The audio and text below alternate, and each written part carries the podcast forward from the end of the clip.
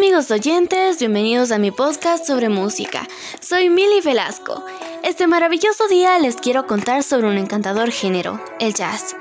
El jazz tuvo sus inicios hacia finales del siglo XIX en la ciudad de Nueva Orleans, donde habitaban esclavos de África, del Caribe, del sur del país y criollos libres o mestizos.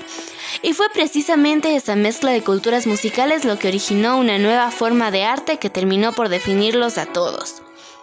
La palabra jazz en un, sentido relacionado con la música no fue usada en las primeras etapas de formación del jazz. El jazz tiene su origen en diversos ritmos y melodías afro-norteamericanos. La interpretación más habitual del jazz incluye un instrumento solista como una trompeta, acompañado por una sección rítmica, batería, bajo o contrabajo, e instrumentos armónicos como piano y guitarra.